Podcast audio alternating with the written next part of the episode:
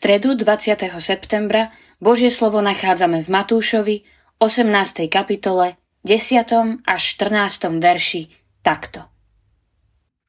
Varujte sa, aby ste nepohrdali ani jedným z týchto maličkých.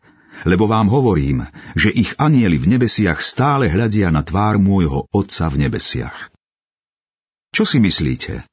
Keby mal niekto sto oviec a jedna z nich by zablúdila, či nenechá tých 99 na vrchoch a nepôjde hľadať tú, ktorá zablúdila? A ak sa mu ju podarí nájsť, amen hovorím vám, bude sa z nej radovať viac ako z tých 99, čo nezablúdili.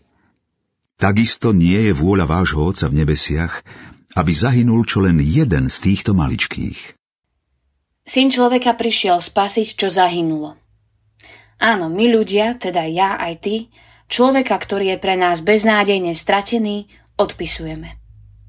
Ježiš, Boží syn, však prišiel aj pre muža či ženu, ktorých sme už odpísali a ktorí sú nielen duchovne, ale aj telesne mŕtvi. Ježiš aj teraz hľadá a chce zachrániť to, čo podľa mňa a teba už zahynulo.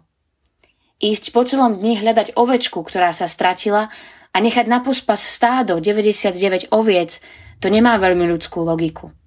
Má to však Božiu logiku. Pán Ježiš dáva na jednu úroveň tých 99, ktoré nie sú stratené, s tou jednou a robí úplne všetko preto, aby zachránil tú stratenú. Čo to značí pre mňa? Nikto by nemal byť v mojich očiach, v mojom srdci odpísaný, beznádejný prípad. Nad nikým by som nemal lámať palicu. Nikoho by som nemal podceňovať a vylúčovať, že by aj on mohol prijať to, čo Kristus svojou smrťou pripravil pre svoje deti. Ak sa tá zahynutá, stratená ovečka vráti k svojmu dobrému pastierovi, je to zásluha len a len dobrého pastiera. A ja mám a môžem hľadať s ním. A potom môže v nebi prepuknúť radosť. A tak, keď sa deti narodia pre kráľovstvo Božie, to je tá najväčšia radosť. Aj dnes sa môžeš stať súčasťou tejto radosti. Pomodlíme sa. Bože, ďakujem Ti, že dokážeš kriesiť mŕtvych, aj duchovne mŕtvych.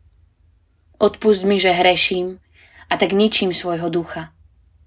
Daj, aby vo mne ožilo a mocnelo všetko Tvoje, čo už bolo mŕtve.